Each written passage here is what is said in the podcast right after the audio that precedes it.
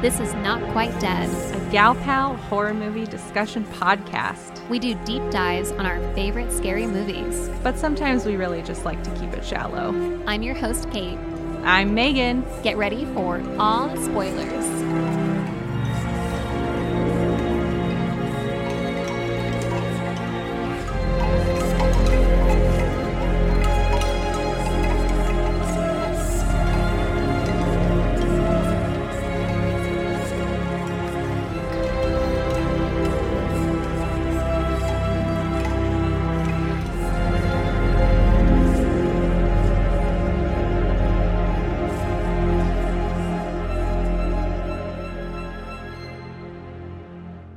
So true to form, I did rewatch Suspiria this morning, right before we uh, recorded. Fabulous, because the prior time that you watched it was the first time, so this, yeah. this was just the second time that you've seen it. Yeah, I mean, I feel like I've seen it three times since I watched the original first and then the remake.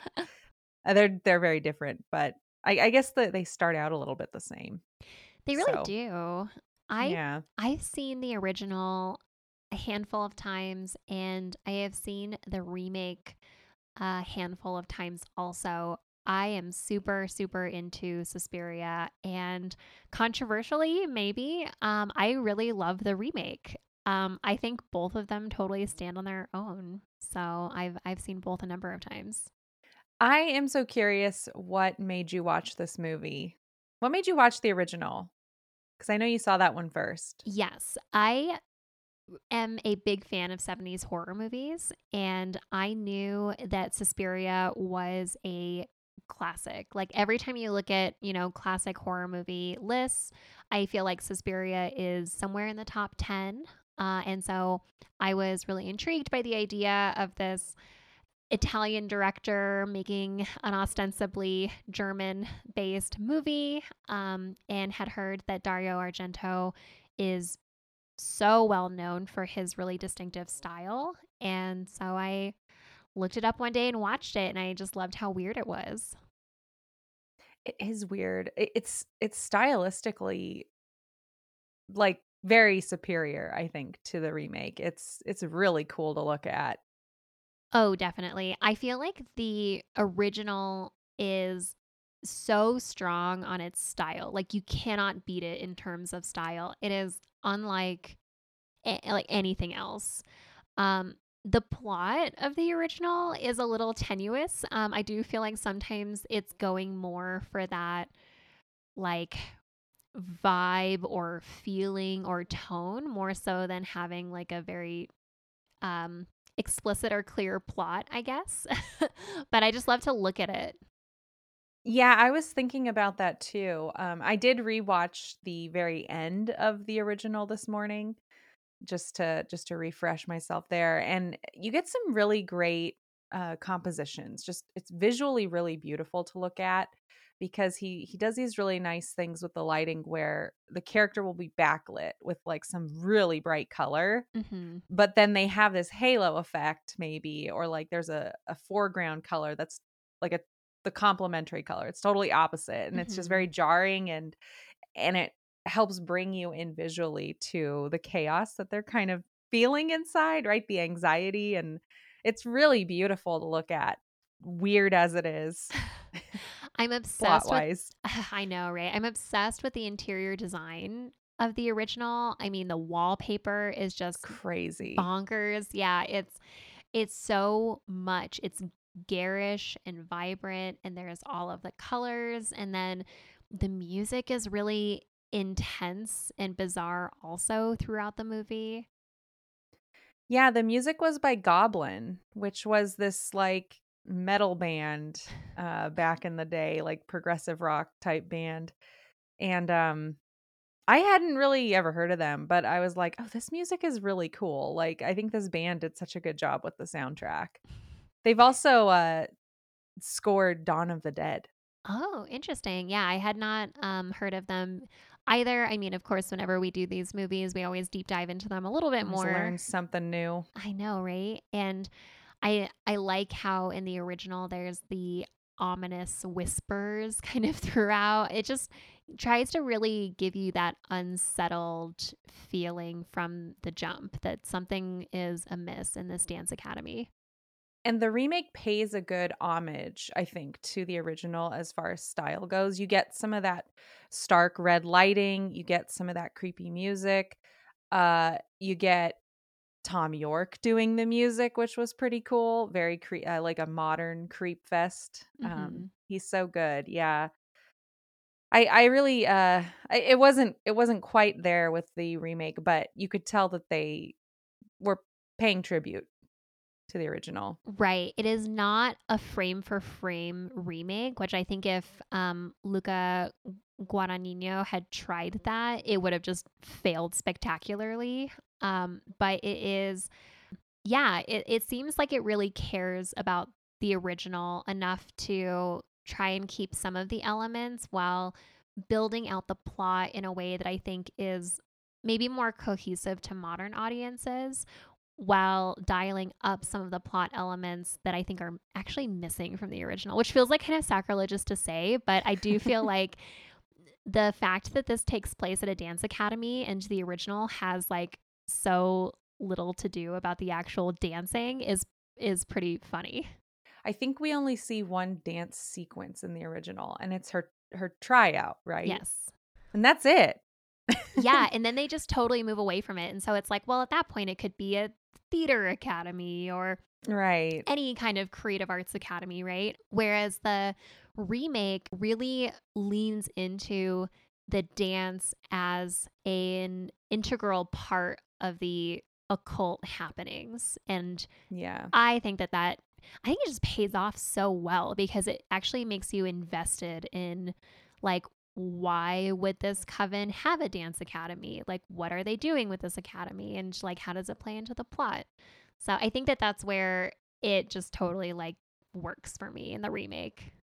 Yeah. And Dakota Johnson was the main uh, actress in the remake. And, uh, I, you know, I was watching her dance and I was like, Is it is she good or is she bad? I can't tell. You know, I always assume I always assume that these people who are just actors and not dancers are messing something up. You know, it it makes sense. They haven't had the same training. Mm-hmm. It doesn't bother me, but um I wanted to look it up because I I don't I don't think highly or particularly lowly of Dakota uh, Johnson, but whatever. Right so anyways, um I know I'm like, eh, she seems okay, but the dancing was apparently not that bad. There was an article with her in Dance Magazine, and I was like, okay, well, if Dance Magazine is singing her praises, then she must have done a good, a good job. I think that the update of it being a contemporary or modern dance studio versus the original, which is ballet, probably went a long way to helping out yeah. Dakota Johnson. I remember when Black Swan came out, people just really relished tearing apart Natalie Portman for not yeah. being a good ballet dancer. And so I think that there's like a little bit more leeway when it's like modern or contemporary dance versus like how rigid ballet is. For sure. You can get away with a lot more. I, and I think that the remake, uh, I mean, the original has some great actors too, but the remake's got Uh, Dakota Johnson, as you mentioned, but also t- Tilda Swinton, who's I feel like really given it her all in this. She plays three roles. Yeah. She's such yes. a nut. I I think that her playing three roles, at first it seemed a little like unnecessary, but as I was thinking about it for this um, discussion that we were going to have, it made me realize that this film is extremely female oriented. Like the mm-hmm. original is as well. There's a few male characters, um, but in the remake, there's only one male character and he's played by Tilda Swinton. And so every role is actually played by a woman in the remake. Except for the two cops who do get dick shamed. And that's pretty oh, funny. Oh, sure. That's, that's right. That's right. It's pretty good though. I'm pretty glad that they were there for that. Well, do you think there is a summary we could give that would apply to both, uh, leaving the endings a bit more ambiguous? Yes. So to summarize both movies, Suspiria is about a young woman, Susie Bannon, who is going to a dance academy in Berlin, Germany, where there has been uh, some mysterious happenings with some of the other female students, um, where they have um, disappeared, and there seems to be some kind of political ongoings with the leadership of the dance academy between uh, Madame Marcos and Madame Blanc. And that's really the the driver of this um, very occult, very witchy plot, although they, they do, as Megan said, have some differences in their endings. They also have this difference that I caught in the beginning, only because I felt like turning on the subtitles, which I don't usually do. Mm-hmm. But um, Susie's name is spelled differently in each movie. Did you catch that? Oh, I don't think I did. I don't think I watched the I wa- I watched the remake with subtitles, um, but not the original. Yeah, the original is S U S I E, and the remake is S U Z Y. Isn't that funny? Oh, S U Z Y. How interesting. I have it written both ways in like all of my notes all over, but I did write that down. I was like, oh, that's interesting. Why? I wonder why they chose to update the spelling. I know. At least for the subtitles.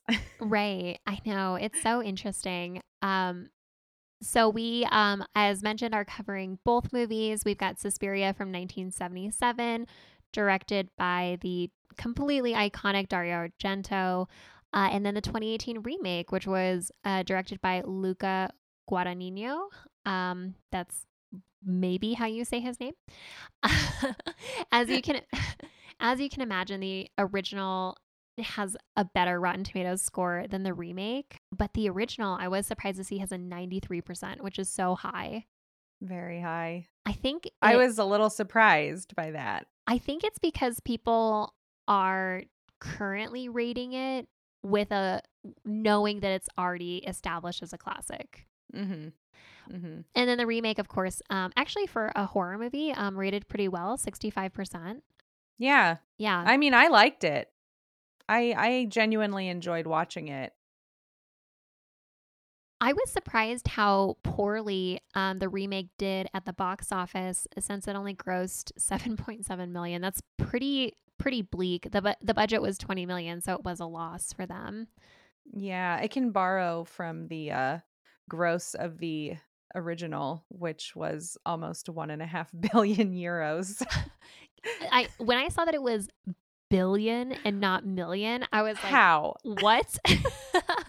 And that was just in Italy. Like, how? I mean, I just that's insane. I mean, Italians over the last what, the like mafia, forty to fifty years have just been going to Suspiria every summer break. I guess it's their movie, just like K two is their mountain.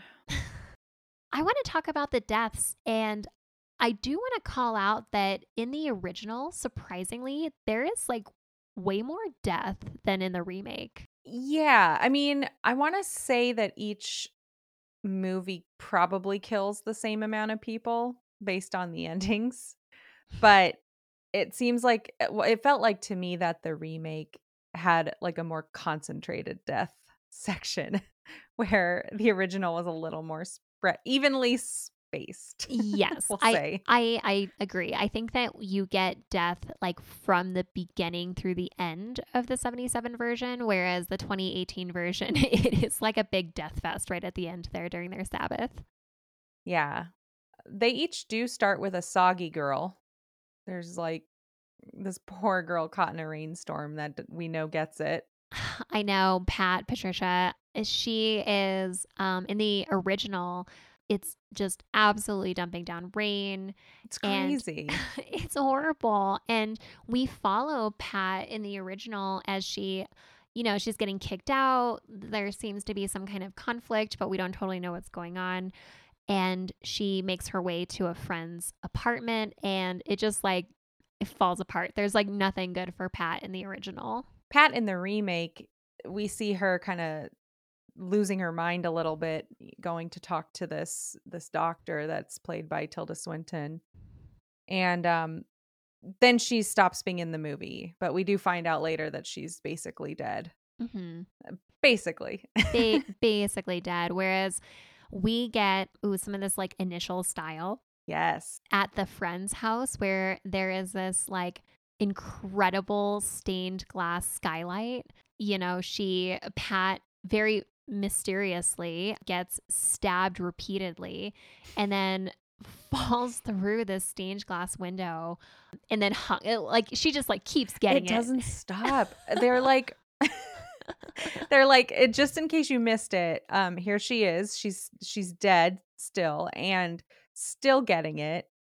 Uh, let's now hang her body from the rafters. Let's, yeah, she's she's dead. We, yeah. we get it. And somebody did not want her to leave. Oh, and it's got this like fabulous seventies blood effect, which is just like the most vibrant Kool-Aid red you can imagine. It's so, I, I like love it. I love seventies blood. It's so funny. It looks like somebody just like spills a can of paint. It's so thick. Yeah. Right. It's like pouring down her body and like it just, it looks so fake, but I, I love the, the whole style of it. Um, and her friend also gets it. Yeah. Her nameless friend. Do we even know who that person is?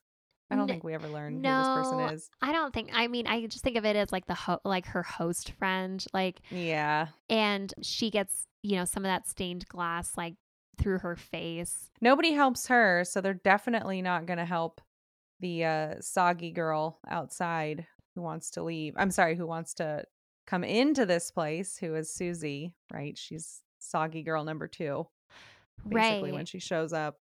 Yeah, so you get Susie who, it's such a... No one will let her inside. Yeah, no one will let her in. And I, it just seems so unusual, and I feel so bad for her because when she does make it back to the academy the next day, they're like, oh, we expected you yesterday, but also we don't have a room ready for you, and so you're going to have to live outside of the academy until we have a room ready. Oh, yes. Can we talk about this for a second?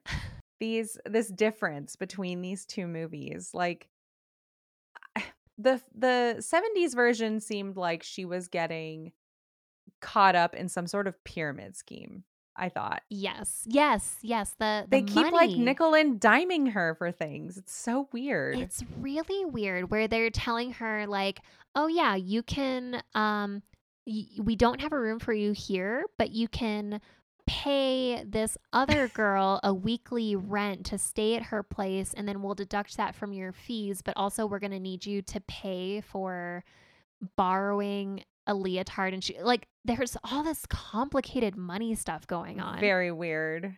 Yeah. And I, that's what I thought it was going to turn into. I was very scared for this poor girl. I mean, it, it didn't end well either, but uh, the second, the, the remake, everyone was very nice to her. I was, it was a very Midsommar type cult yes. uh, feeling. Yes. Yeah. yeah. The original, I think, is really going for that unnerving feeling where it's like nothing ever feels like it's quite right. Like all of these things that should be really noticeable red flags, but she's so into this academy that she's just willing to ignore them. She's stuck also. I mean, she doesn't know anybody. She's kind of desperate. It's pouring rain outside. Yeah. She can't really get home. I wonder if it's because modern audiences are really trained to look for red flags, and we're Probably. and we're really we've been taught for so long that, especially as a woman, if you have red flags in your living situation, the people that you're dealing with, you just need to hightail it out of there. And so now we're seeing the pendulum swing in the other direction where we have these horror movies like the Suspiria remake and Midsommar, where these places are really going above and beyond to avoid red flags. They're like, oh, we're welcoming and we love you and we would never change anything about you or do anything to hurt you. Yeah, they're focused on growth. Yeah, Not it's stabilization. Like stabilization. Right, it's gro- it's very like because kind of they grooming. Kill their members. Right, it's very like a gro- a grooming kind of thing where it's like, oh, we can In the in the remake, um, she's this sheltered Midwestern American girl in the big city of the Berlin Dance Academy. She's Amish, yeah, Amish, and she is somehow immediately their greatest dancer. Like, no way. Yeah, I definitely think she got her bearings during her little Rumspringa her little uh, trip away from from her Amish family to go explore the rest of the world, which really primes her, honestly, for joining this kind of cult, which I think is a cool thing to add in to her character. Right. It's like going from one kind of oppressive community to another, and her mother in her Amish community is dying but also not very supportive, and so when she go when she goes to the academy and meets, you know, Madame Blanc, um, played by Tilda Swinton, who is this very like powerful matriarch figure who is very tough love about things, where she's she's stern but then will like reward her greatly by giving her the lead in the dance performance. It's yeah, there's all of these parallels between like the restrictive communities and these mother figures, and um, kind of the relationships and, and power dynamics between the two. Yeah, and they call the head witch mother also. Yes, yeah. It's very matriarchal, yeah. She has some weird nightmares of her of her Amish life too. I mean, we might come back to this later, but she has like this first nightmare of like her hand being burnt with an iron. Mm-hmm. She's cutting herself. She's like covered in like intestines. I mean, are these dreams you think this, the witches sent her? Maybe. Yeah. Knowing um, the ending. Yeah. I, I could see it as either being dreams that they specifically sent her, thinking of the original too, where um, they're literally like drugging her and sending her dreams in the original. I think that that I could definitely buy it for the remake, that they're purposely sending her these dreams. And I wonder if it's just to kind of test to see how strong she is, and if she's not strong, to see if maybe it'll break her down a little bit. Yeah, I was wondering if it was supposed to be sort of like a beacon, like, because she comes in the end, you know, giving away the ending a little early, but she's like, I am mother. Mm-hmm. Uh, you know, she's she knew what she was coming here for. So was she always intended to be the new mother mm-hmm. to the to this coven? I, I assumed it was some sort of beacon, but it wasn't really clear. I was curious what you thought. Yeah, it's a really good point. And I don't think I've thought of it in the terms of it being a beacon, but maybe her, Susie, as a vessel that was just primed and and so mm-hmm. open and willing to be part of this, because it seems like she she is so married to the idea of of being a part of this academy that, yeah, maybe she's just a, a vessel that this coven and these like spirits are like, oh, we can definitely use this and we're going to be drawn to this. Yeah, a little like Thomason in The Witch. Yes, totally. Just like a, a person who's in like a time of, of change and who's ready for this kind of big change. Yeah. Well, this sort of this uh, her being granted in the remake anyway, her being granted uh, the lead role ends up leading to the next death, like immediately in the movie. It's awful.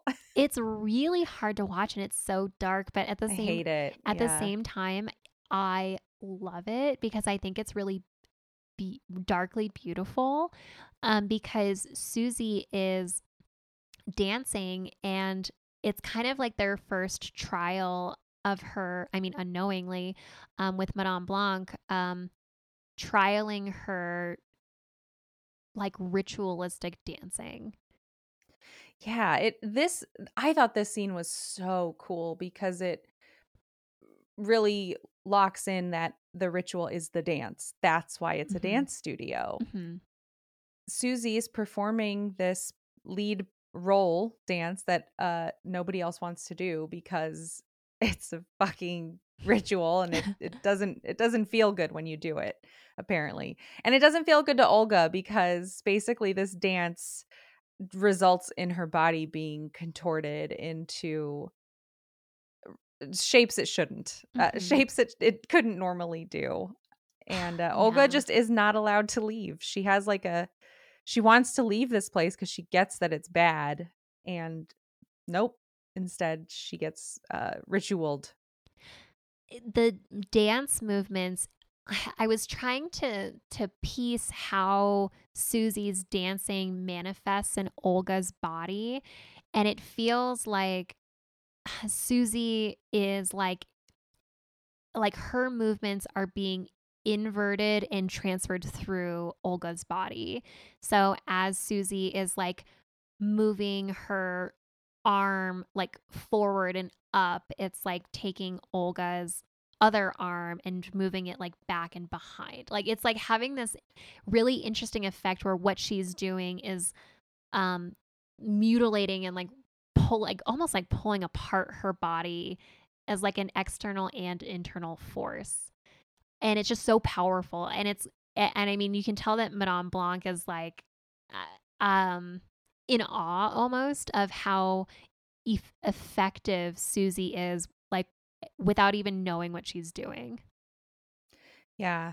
And you, at some part, at some parts in the dance, you see like Olga's skin, it looks like something's trying to break out of her ribs or mm-hmm. out of her arm, something that shouldn't be there. She looks bruised. She's having a hard time breathing. And at one point, this was awful. I I had a pretty strong reaction to this. But um, she's twisted up so badly in a position that she pisses herself. And I was trying to imagine being in so much pain that I couldn't even contain my bowels, and I, it freaked me out. I feel so bad for Olga in this scene. And that's the thing that I find like incredible about this remake, is that it's so visceral. Like it's it's not unnerving in the same way that the entirety of the original is, but I do feel like the death scenes or or just like kind of violence we get from the remake is really like, yeah, it's cringy and really hard to watch.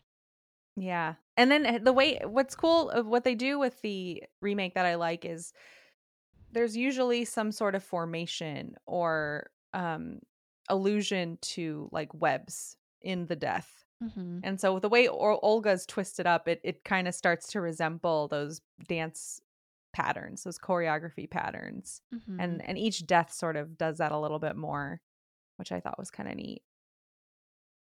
Definitely. I think the next death in the original is the piano player, right? Yes, that's right. He is uh the blind man with his seeing eye dog. No? Who apparently attacked somebody. Yeah. Oh, I'm shaking my head because it's so ridiculous what oh, they okay. do to him. I, w- I was like, wait, am I uh, misremembering? Okay, so yeah, um, they they say that the dog apparently attacked someone, and so the you know the coven matrons you know tell him like you got to get your dog under control, but it seems like they're they're like channeling something through this dog. Hmm. I see. Yeah, I think that the original has a lot more occult symbolism than the remake does. True. And so yeah. I I think that there's more of an emphasis on like um turning animals against people. So like turning this dog onto its like this dog is so sweet, and then they like turn it onto his owner where it just like randomly attacks him in this square and like rips his throat out. I wrote down dog puppet and strawberry jelly, and I was it took me a minute to understand what I was writing down, and that's it's basically just what it looked like. it I- looked I swear the the dog acting is so bad because like it looks like the dog is really like enjoying what he's eating, but like but yeah, like he's eating like jelly or something, not but like in a friendly way. Yeah, not he's yeah, like, like he's viciously eating someone's throat. Like he's just sitting there. It looks like he's just eating food, and then they like dub it with all this snarling and snapping and stuff. But yeah, I forgot about that. Like I I think dogs and witches are. Are natural born enemies, right? Yeah, I think that there's like the the dog thing, and there's also um yeah, I feel like that they are trying to layer in like the the occult feelings with like the maggots, um, you know, around this time, like a little bit before this scene in the movie too, in the original.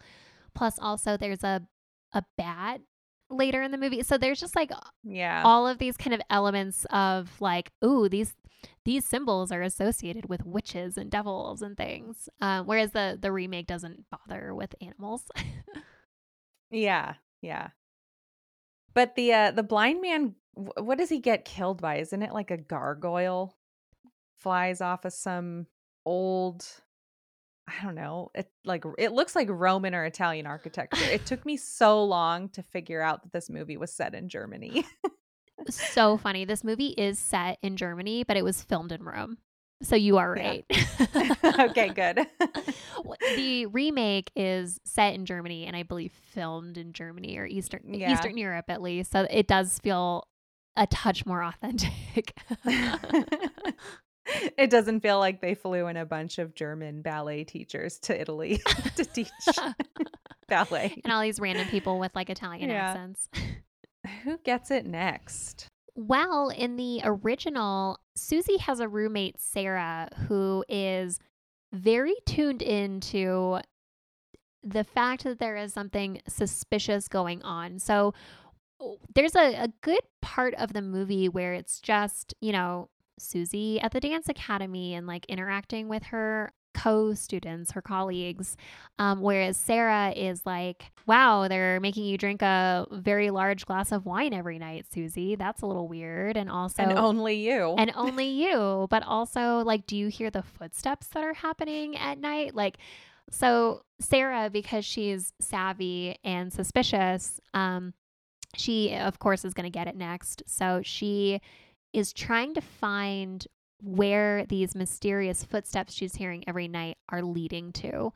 And that's where she um, is kind of like getting into the bowels of the, the academy, trying to find this inner sanctum. And she falls into a trap that is so Saw-like. Isn't it so funny? I wrote down falls into jigsaw trap.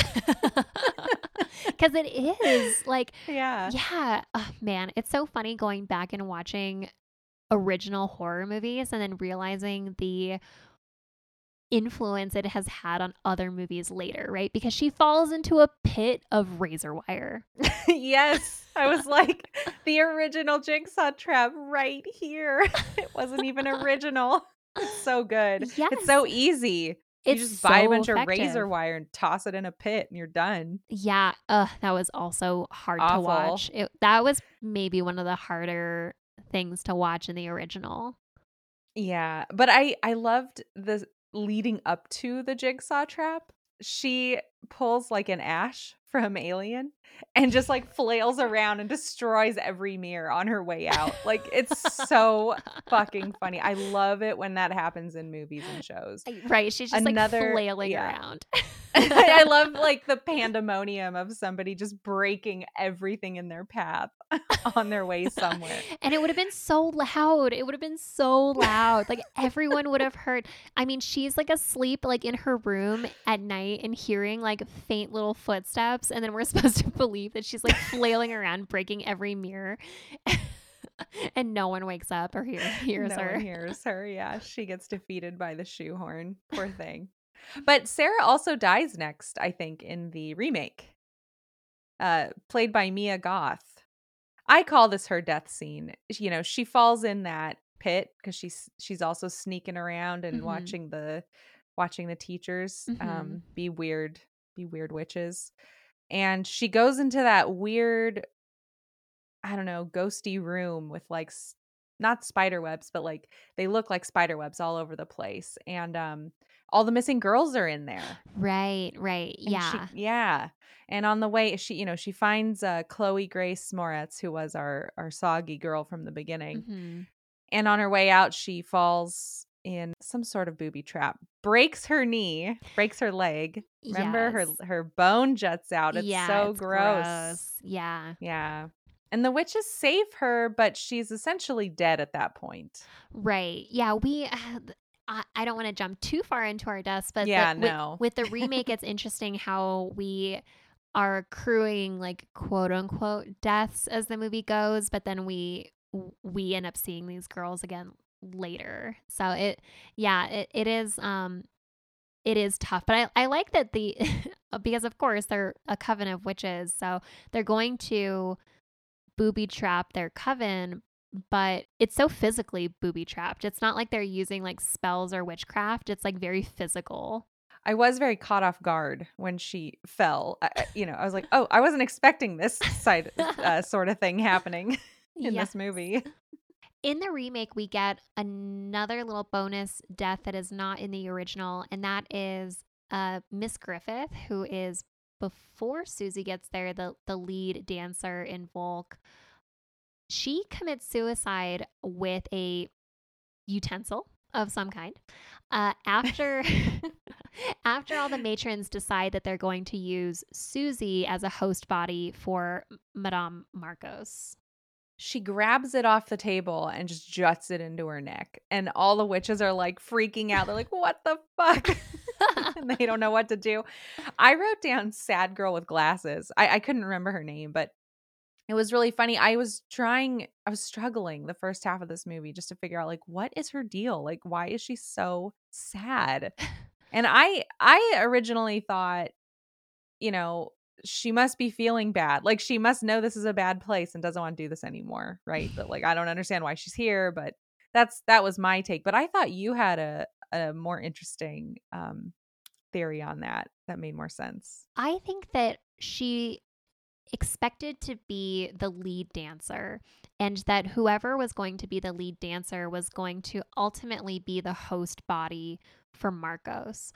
And once she senses, or that there's a decision made between the matrons to actually replace her with Susie, or to use Susie as the host body for Marcos, um, that's when Griffith decides to kill herself, because she's no longer the lead, no longer going to be the vessel.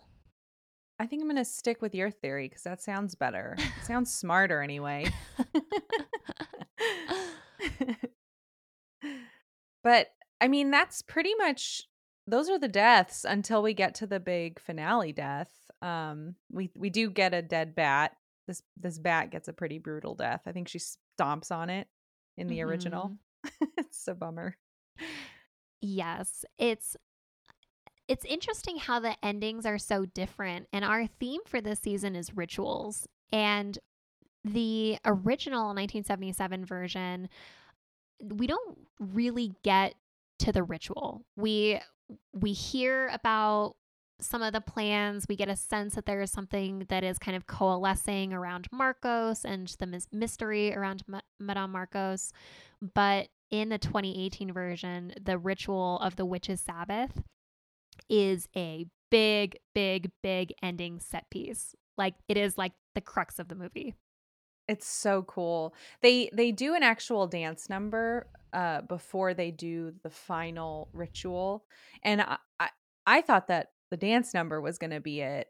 Um, I was so mm-hmm. glad that we got to see them dance, because it was really, really cool dancing. Um, but that wasn't where it ended. Mm-hmm. You know, they keep dancing all night. I loved the dance. And, and, you know, they're performing it for people. The dance is so beautiful. It's really choreographed quite well. I think the costuming is really cool. Um, they're wearing it's more of that spider web. Yeah, motif. They're wearing yeah. these like kind of webbed red over pieces over kind of like nude underwear. It just it's very um, it's very cool to watch. Um, and yes, as as we go, you think that that dance is going to be it, but it seems like it's just kind of gearing up for the actual soul transfer ritual, where there is continued dancing in the inner sanctum, where the coven and all of the dancers are all coming together.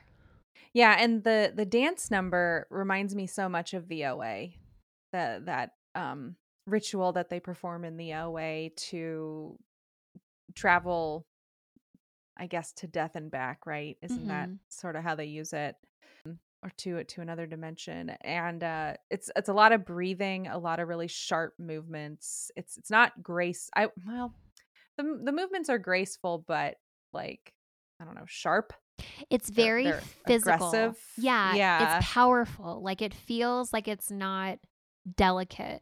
Whereas I'm I'm so glad that they did this kind of contemporary dance rather mm-hmm. than ballet, which there's a lot of strength in ballet, but the d- delicacy of of ballet is such a core piece of that. And the original, of course, is a ballet studio, whereas, you know, this one, it's like, it feels pagan. It feels mm-hmm. like they're trying to, like, I don't know, use their bodies in this space, and it's so physical. Like, I just co- keep coming back to the word physical, like, whenever I think about it. It is, yeah. And we get down to where the final ritual is being performed, and there is so much cackle. Yeah.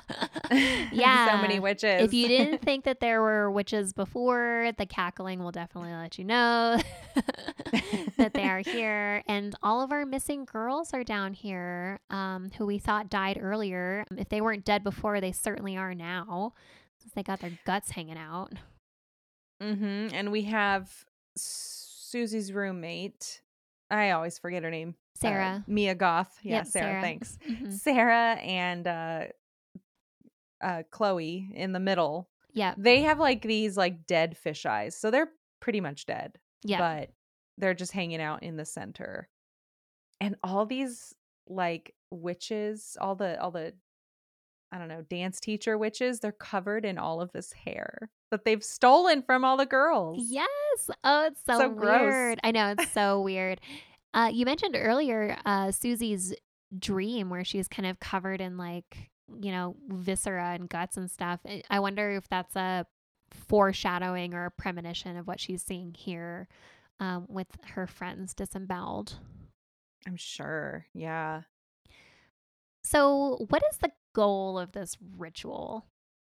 I think the goal of the ritual is to keep mother, either keep mother alive or, like you said, transfer her to another body, right? Yeah. I mean, it's it's all about keeping this disgusting old woman going.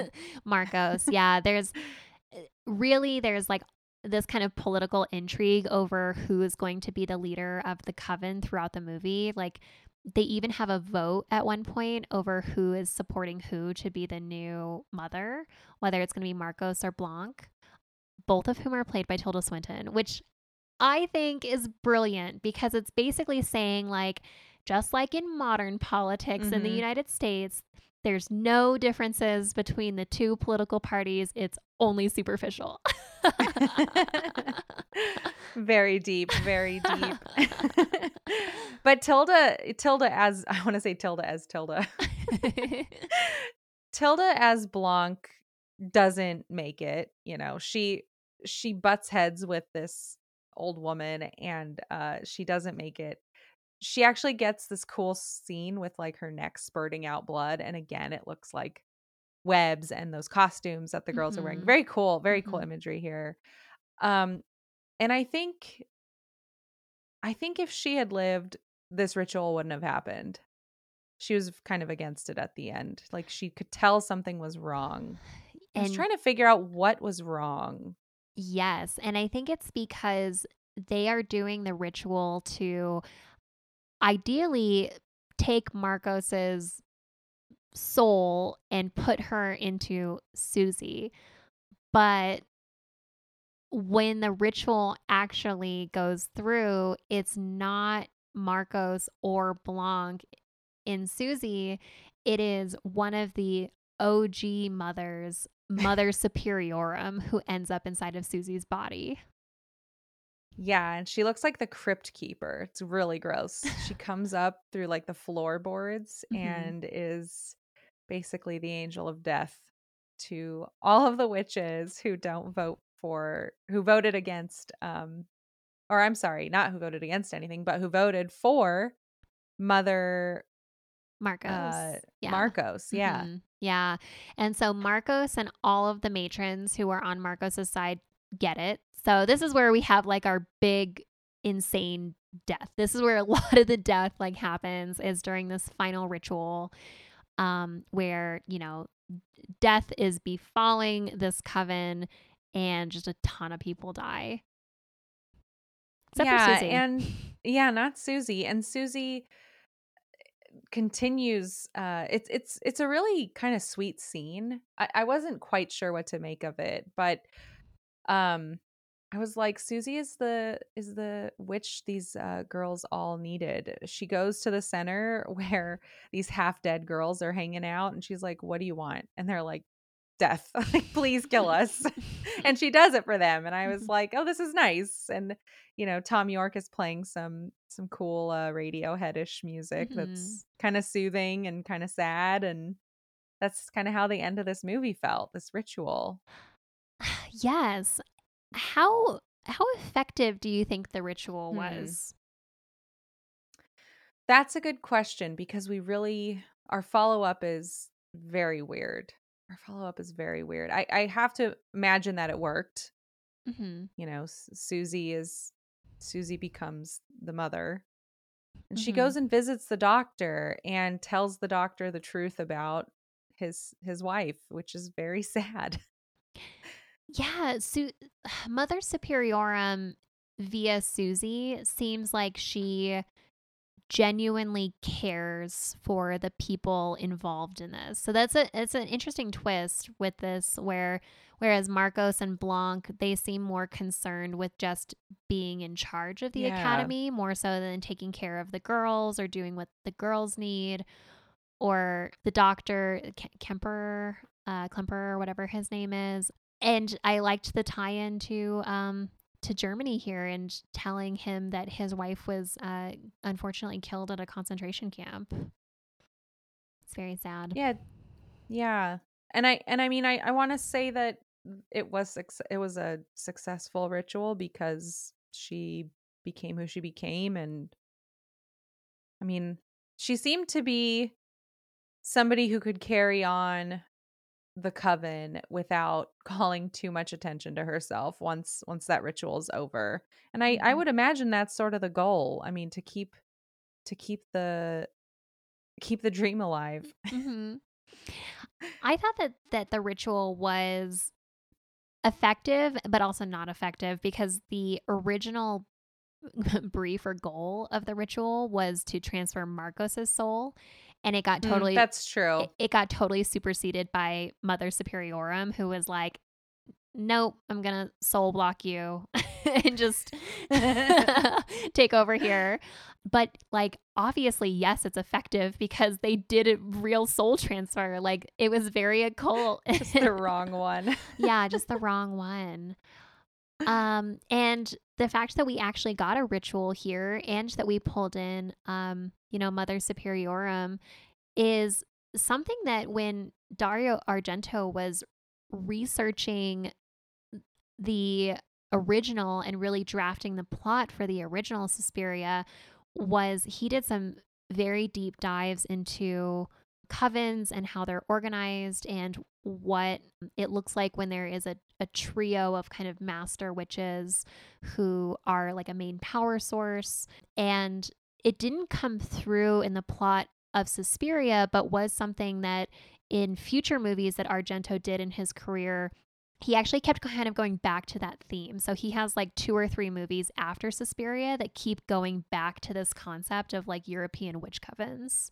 Hmm. That's really cool. And I think I should spend more time watching a couple of his films, because I'm really only familiar with American witch lore, which I guess makes sense. But that those have been the types of witch movies that I've watched. And I wonder how different it is. I think it's really interesting, because he, in interviews, he gets asked about the occult, and he's like, you know, I don't think it's something to joke about, because I think that the occult is real. Like, oh, yeah.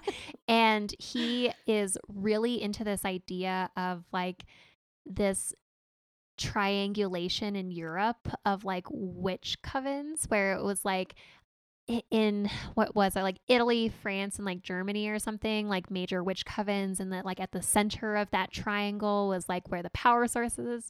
Like, he's got like all this stuff that he got way deep into and ends up coming out in his various works. And I think the remake like pays homage to that. Like, in the original, they don't talk about Mother Superiorum or the other two mothers. Mm-mm. Um, but that concept is from Argento. And so the remake actually kind of pulls in his research to round out the plot. I think we can say that the ritual in the original was not a success, because the entire school burns down. Oh my gosh, everyone dies at the end. Like, like even just the normal students die. Yeah. We don't see anyone escape. So that one was pretty bad.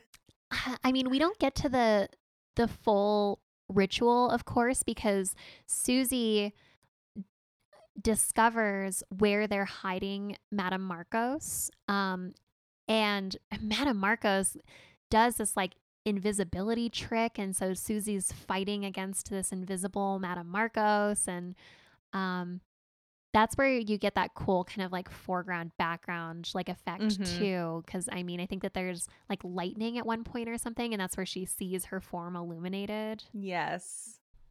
Kind of yeah. gives it away. Mm-hmm. She also gets to see her her roommate come out of the closet with pins in her eyes. Ooh, that's right. So gross. Yeah, that was harsh. I know. There's so much that's just kind of like gross and unnerving in the original. It is. It is a pretty gross. Uh, it has some really gross effects in it for sure. Yeah. Yeah. So not as effective in the original um, because they don't really get to it and everybody dies. Um, but um, I think that the the twenty eighteen remake, I think, more than makes up for it. I do too. It was super cool. Super cool to watch the the ending ritual. So what did you what did you think of these movies?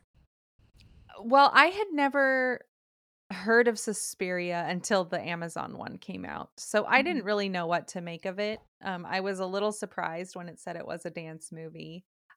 Dance movies tend to just be weird. Like the lifestyle, I think, surrounding dancers is harrowing. it's, yes. it's a lot of hard work. I mean, it's rife for a horror script. And I always thought Black Swan was a little bit of horror. You know, oh, just definitely. Seems, yeah. It's psychologically hor- horrific. Um, so I thought this was a cool, a cool um, take on, on dance. I would have never thought to pair dance with horror, but it makes so much sense now that I've seen it. I honestly liked the remake better, I think. I really liked how the dance tied into the ritual itself mm-hmm. and how much of the dancing we actually got to see. I totally get that. I think I like the original better. Um, I I saw it first, um, and I had seen it before the remake had come out, um, and so I just have that fondness in my heart for the style of it. I just there's nothing like it. It's so classic, but I. I really, really recommend people to watch both, and because I think that both of them complement each other so well. You get that beautiful, weird style of the original, and then you get, I feel like, a really holistic like execution of Argento's vision of the plot in the remake. And I think that the remake doesn't get enough credit for how like spiritually true it is to the original, just because the style is so different. Yeah, this is one of those cases where I definitely think it's worth watching both.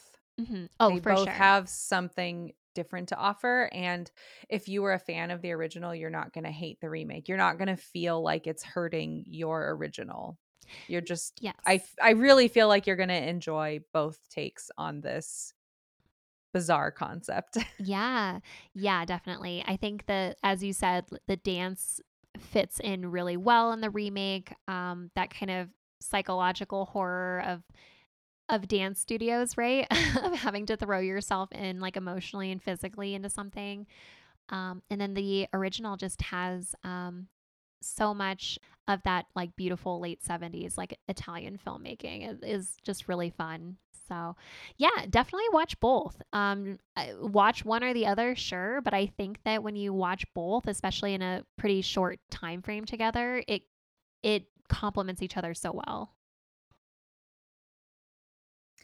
Yeah, and while you're at it, you should, uh, you know, we've we've posted a link to um, some dance techniques that are beginner level, uh, sort of from this same type of school of thought about dance. Uh, give it a, give it a shot, and uh, if you're feeling up to it, share your pictures with us on Instagram. Yes, please. I would love that, and I am definitely going to try it out myself because I want to see yeah. if I can channel some good witch occult energy through the physical form.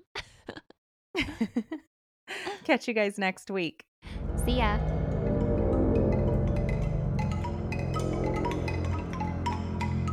This was Not Quite Dead.